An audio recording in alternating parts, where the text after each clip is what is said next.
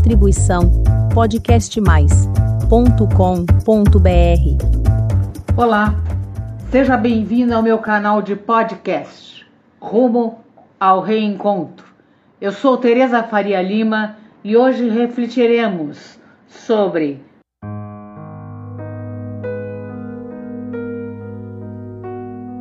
Conta o Gênese, o primeiro livro da Bíblia, que Deus chamou Abraão e lhe disse: Sai da tua terra, da tua parentela e da casa de teu pai, e vai para a terra que te mostrarei. Eu farei de ti um grande povo, eu te abençoarei, engrandecerei teu nome. Se tu uma bênção. Naquela época, Abraão era ainda Abraão, um homem de 75 anos de idade que vivia em Arã, importante centro comercial do mundo antigo e cidade da atual Turquia. Mesmo sem garantias prévias da dupla promessa da terra e descendência, Abraão acreditou em Javé, o Deus único, invisível e onipresente. Partiu sem saber para onde ia. Não levava nas mãos qualquer contrato que garantisse a posse de um trecho de terra. E embora sua esposa Sara fosse estéril, não duvidou em momento algum que teriam uma posteridade mais numerosa que as estrelas do céu. Foi sua fé plena e irrestrita em Javé que deu origem à tradição religiosa monoteísta, que prega a existência e a adoração de um só Deus, algo inovador no mundo antigo.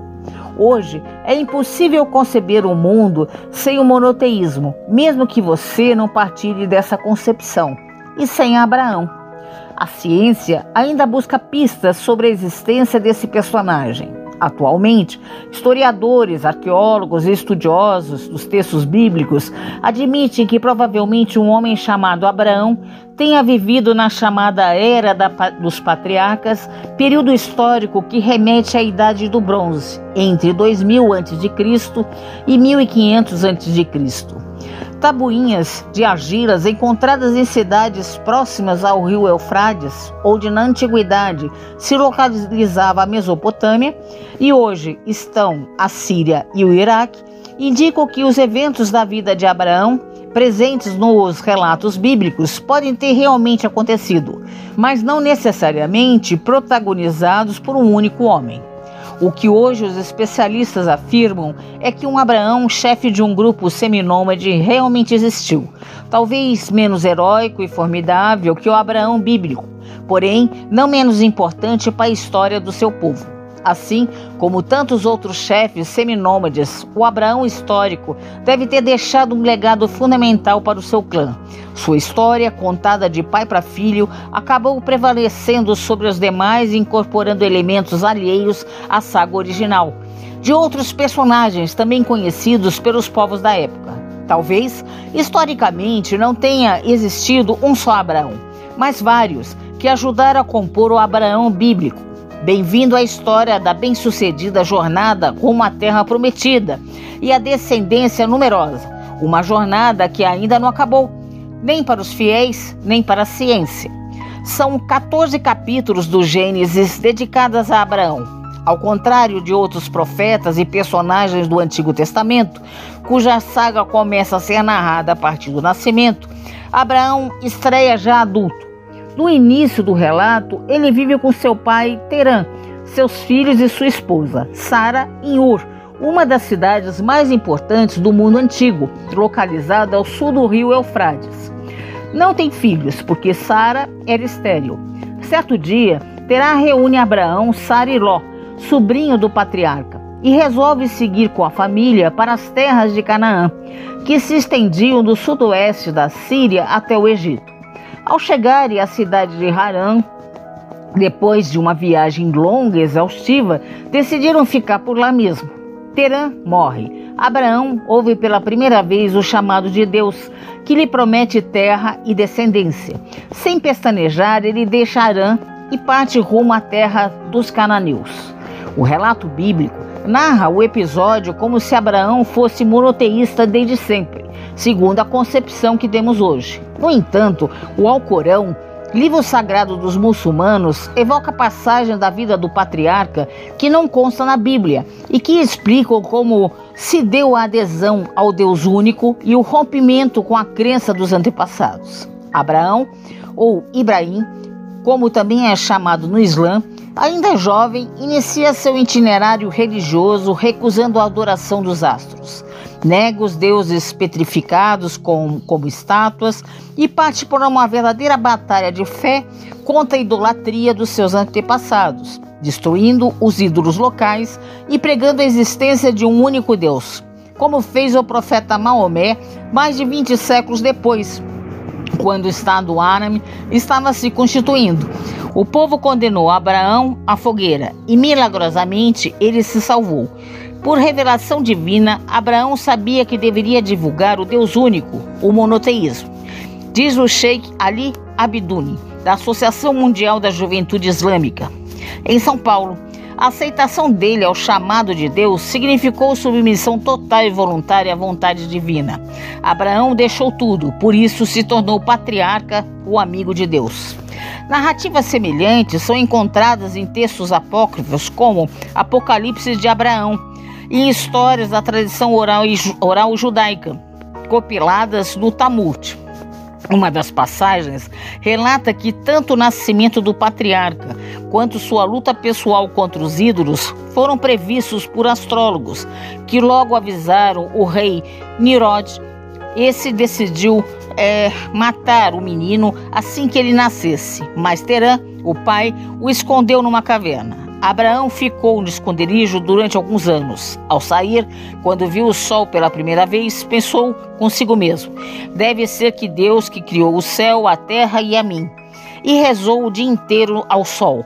À tarde, ao ver o astro desaparecer, pensou: não é um Deus. Avistou a lua. À noite, cogitou que talvez fosse ela senhora do mundo. Durante a noite inteira, fez orações à lua. Pela manhã, observou que ela havia sumido. Levantou as mãos ao céu e disse: Não, não são esses os criadores do mundo. Só um Deus existiu no céu, que reina sobre todos os outros. A ele orarei e perante ele me curvarei. Surgiu aos olhos da fé judaica a concepção monoteísta, mas não para a ciência. Achados arqueológicos mostram que os povos da região do Crescente Fértil, como ficaram conhecidas as terras produtivas que se estendiam a antiga Mesopotâmia ao Egito, não acreditavam em um Deus único e soberano. No período patriarcal que vai de 2000 a.C. a 1500 a.C., vigorava o politeísmo. Os seminômedes, porém, eram enoteístas, ou seja, adoravam apenas uma divindade mas admitiram a existência de outras. Cada clã cultuava o seu próprio Deus, diz o pastor luterano Milton Schwartz, cientista da religião da Universidade Metodista de São Paulo. A cultura seminômade não permitia uma diversidade grande de concepções de mundo. Segundo Milton, o politeísmo surge para vários subgrupos dentro de uma grande população, requisitam funções diferentes da divindade, Deus da guerra, Deus da colheita, Deus do poço. Como a população do clã é pequena e homogênea, uma diferenciação como essa poderia pôr em risco o grupo social. Daí a tendência a um só caminho religioso. Mas isso não significa que exista um pensamento teórico monoteísta no mundo antigo. Existe sim o monoteísmo de adesão, em que cada grupo adere a um único Deus. Segundo o narrador da Gênese, Deus de Abraão é Javé. No entanto, os exegetas, como são chamados os estudiosos dos textos sagrados, reconhecem que se trata de um anacronismo, um acréscimo posterior feito ao relato. No período patriarcal, a denominação mais comum de Deus era El, como comprovam achados arqueológicos da época. Para entender por que El o Deus da vida, se tornou Javé, o Deus libertador, você precisa voltar ao tempo, e mais precisamente no início da formação do povo de Israel, entre 1250 a.C. e 1000 a.C., quando os primeiros cinco livros da Bíblia, que também formam a Torá judaica, começaram a ser redigidos. Até aquela época, as narrativas eram basicamente orais. Circulavam várias histórias sobre Abraão os demais patriarcas, e aos poucos esses relatos começaram a ser escritos, obvia, obviamente sofrendo influências literárias e ideológicas de acordo com o momento histórico que o povo vivia. A versão final do Gênesis e dos demais livros data de 400 a.C., mais de mil anos depois da época em que Abraão teria vivido. Nesse período, houve um grande movimento para considerar o povo de Israel uma raça única e Javé o Deus único. Era preciso consolidar a teocracia e esse tipo de instituição exigia a existência de um Deus absoluto para justificar o poder do rei, afirma é, alguns teólogos. Até então, havia vários nomes para Deus e Javé era um deles. Referia-se a uma divindade masculina cultuada ao longo da deusa Azerá em um período posterior ao patriarcal. Javé era o deus adorado pelos grupos que escaparam da escravidão e do exílio e que se juntaram ao incipiente povo de Israel. Assim, quando as últimas versões da Gênese foram escritas, os redatores tentaram substituir referências às divindades da região de Canaã, como o nome El, por invocação de Yahvé. Interferências como essa também moldaram a figura de Abraão bíblico. Originalmente, existem diversas tradições orais sobre os patriarcas. Eram narrativas curtas e independentes que falavam do sacrifício de Isaac, da visita dos três estrangeiros à tenda de Abraão, da destruição de Sodoma e Gomorra e assim por diante, diz um teólogo. Essas narrativas tinham inclusive uma função pedagógica para o grupo e traziam mensagens intimamente relacionadas com o contexto da época. Pouco a pouco, tais memórias foram sendo reunidas e adaptadas conforme a intenção do redator. Vários clãs contavam as histórias dos seus pais e fundadores. A história de Abraão foi a que prevaleceu e acabou absorvendo as demais. Por isso, ao longo do relato do Gênesis sobre o patriarca, existem versões de uma mesma história e vários anacronismos, como as passagens que citam o uso de camelos esses animais só foram domesticados em torno de 1100 a.C. Os mesmos as promessas divinas de terra e da descendência numerosa. São promessas recentes no contexto bíblico, porque pressupõem um é, Estado. Para o chefe de um clã, a promessa de muita gente é um problema, já que ele pode alimentar uma quantidade restrita de bocas. E a necessidade de terra é muito mais agrícola como seminômade. A promessa de um descendente faz parte da história de Abraão, mas as outras de posteridade de terra refere-se a um povo. Um país, para dar certo, precisa de terra e gente. O Abraão bíblico crê em Javé e mantém-se fiéis a ele mas não consegue imaginar a concretização das promessas. Ele não tem filhos e sua esposa é estéril.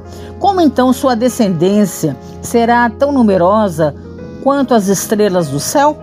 Diversos povos já haviam habitado a terra prometida. Como ele poderia possuí-la?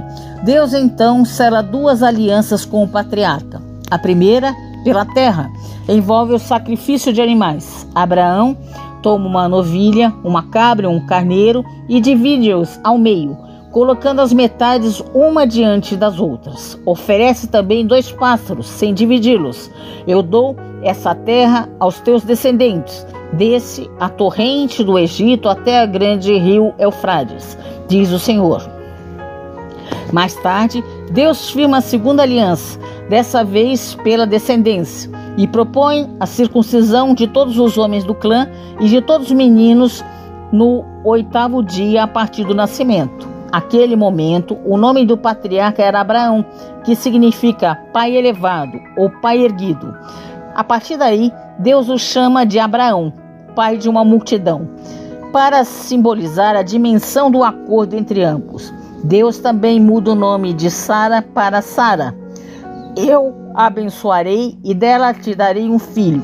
Eu abençoarei e ela será a mãe de nações e dela sairão reis. A promessa se realizou e Sara gerou Isaque. A dimensão religiosa das figuras de Abraão e de Sara é enorme, mas o que a ciência tem a dizer sobre o pai de uma multidão e a mãe das nações? Existem achados arqueológicos que comprovam que existiu, sim, um período patriarcal, no qual podem ter ocorrido todos os eventos que são descritos no Gênesis é, nomes, costumes e normas de comportamento dos patriarcas do relato bíblico eram realmente aqueles. O que não foi comprovado é a existência física de Abraão, Isaac e Jacó, esposas e filhos como figuras históricas. Hoje se sabe que os patriarcas habitaram o lado ocidental da Mesopotâmia, a oeste do rio Eufrates, e partilharam o mundo material, cultural e ritual dos povos conhecidos como semitas ocidentais. As tabuinhas de argila encontradas em escavações na região referem-se a eles como Amuru, que significa homem, An, e Ocidente, Uru. As descobertas esclarecem certos procedimentos presentes na história de Abraão. Na primeira aliança firmada com Deus, por exemplo, o patriarca matou alguns mamíferos e os cortou no meio, colocando as metades uma na frente da outra.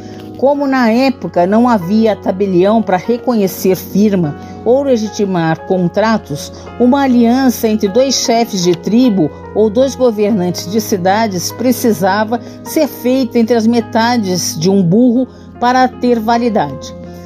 Os animais é, do relato bíblico são outros, porque na época da redação já existiam certas prescrições quanto aos animais, mas o costume é rigorosamente igual. Outro exemplo é a atitude de Sara.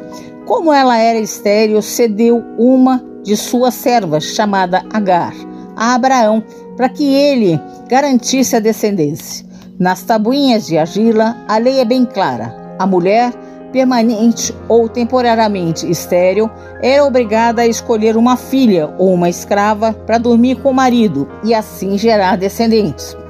Também, os nomes que constam na Gênese são idênticos àqueles atribuídos aos Amaru, formados por um verbo e uma denominação de Deus, em geral, El.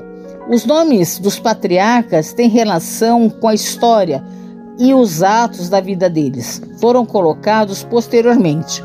O exemplo é o nome do filho de Abraão com a escrava Agar, o primogênito Ismael.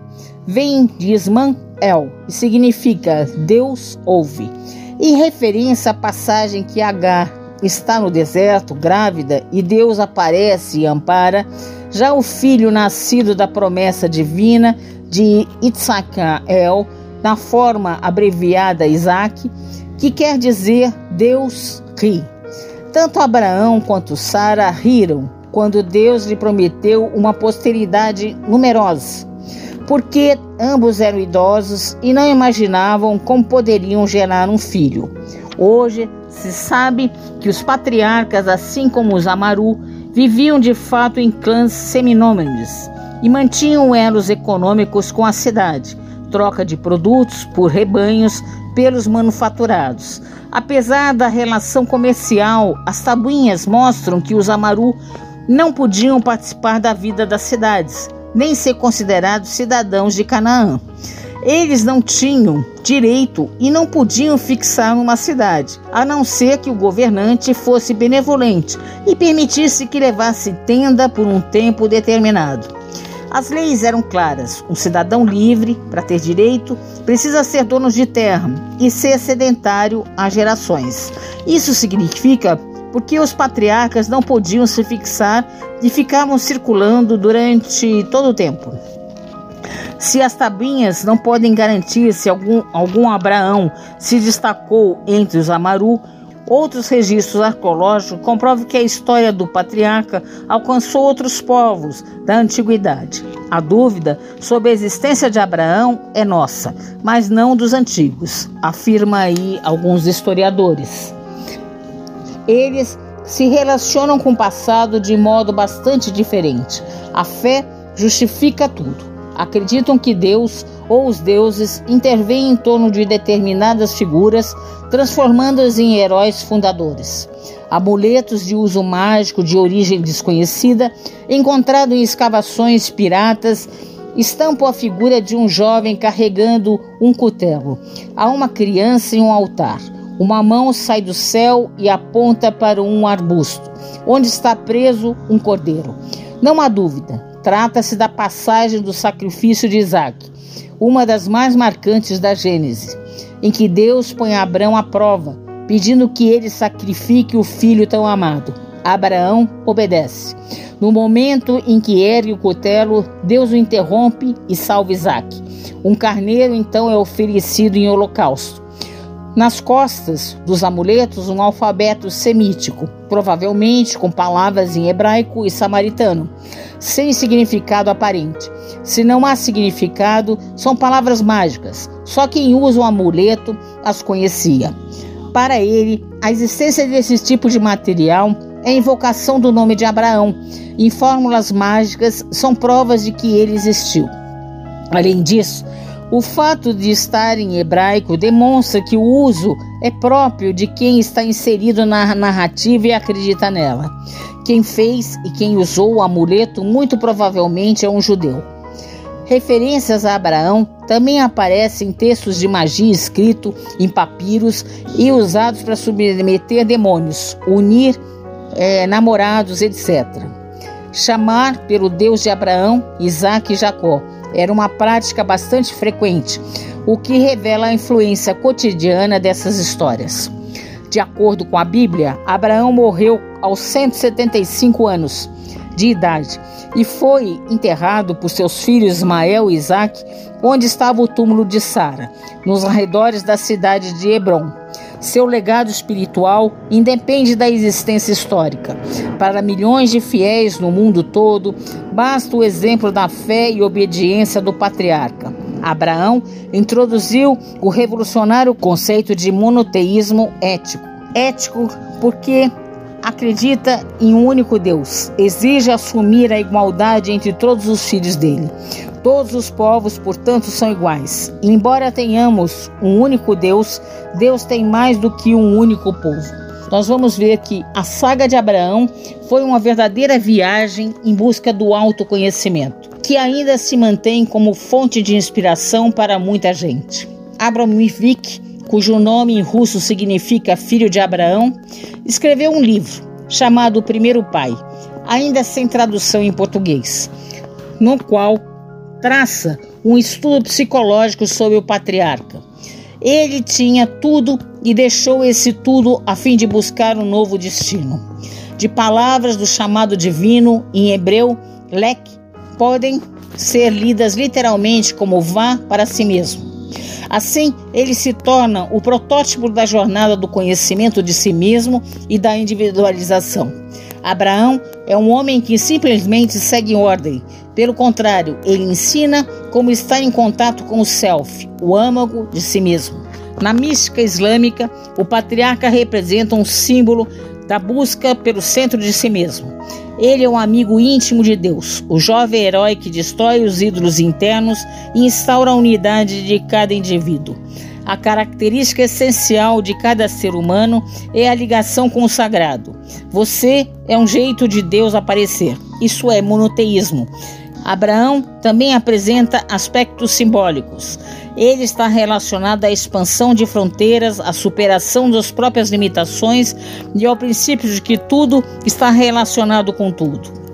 A unidade é um tema recorrente quando o assunto é Abraão. Primeiro, porque ele é considerado pai espiritual das três grandes tradições monoteístas. Depois, por deter, de acordo com o relato bíblico, a paternidade biológica de judeus por meio do filho Isaac e de árabes pela linhagem do primogênito Ismael. A ciência vem agora corroborar essa tese, uma pesquisa realizada em conjunto por cientistas de cinco países, entre eles Estados Unidos e Israel, mostrou que palestinos, sírios, libaneses e judeus têm forte parentesco genético entre si. O estudo, que comparou o DNA de 1.300 homens árabes e judeus de 30 países, revelou também que esses povos possuem um ancestral comum, possivelmente os semitas ocidentais, que teriam habitado o Oriente Médio há pelo menos 4 mil anos. Seriam todos eles descendentes do mesmo patriarca? Enquanto os cientistas ainda não têm as respostas para tal pergunta. Judeus, cristãos, muçulmanos continuam a busca, cada qual ao seu próprio Abraão. Em cada crença, um aspecto do patriarca é ressaltado. Abraão pode ser comparado a um moderno meio de comunicação que apresenta diversas mensagens, de acordo com os paradigmas de cada religião e cultura mas ele pode ser também a ponte entre as três tradições. Afinal, Abraão é um legado de todos. Lembra o capítulo 18 de Gênesis. O patriarca está diante de sua tenda, descansando, quando percebe a chegada de três homens. O hospitaleiro recebe-os com distinção. Não pergunta quem são nem se tem dinheiro. Simplesmente lhe oferece pão, leite, manteiga e um novilho preparado na hora. Eis uma herança de Abraão, o exemplo de acolhida e hospitalidade. Que todos os filhos sejam bem-vindos na grande tenda do patriarca. Boas reflexões. Essa foi a minha mensagem de hoje. Obrigada por ouvir. E caso queira receber o aviso dos novos episódios publicados do Rumo ao Reencontro, deixe o seu e-mail em meu canal de podcast. Até breve. Distribuição podcastmais.com.br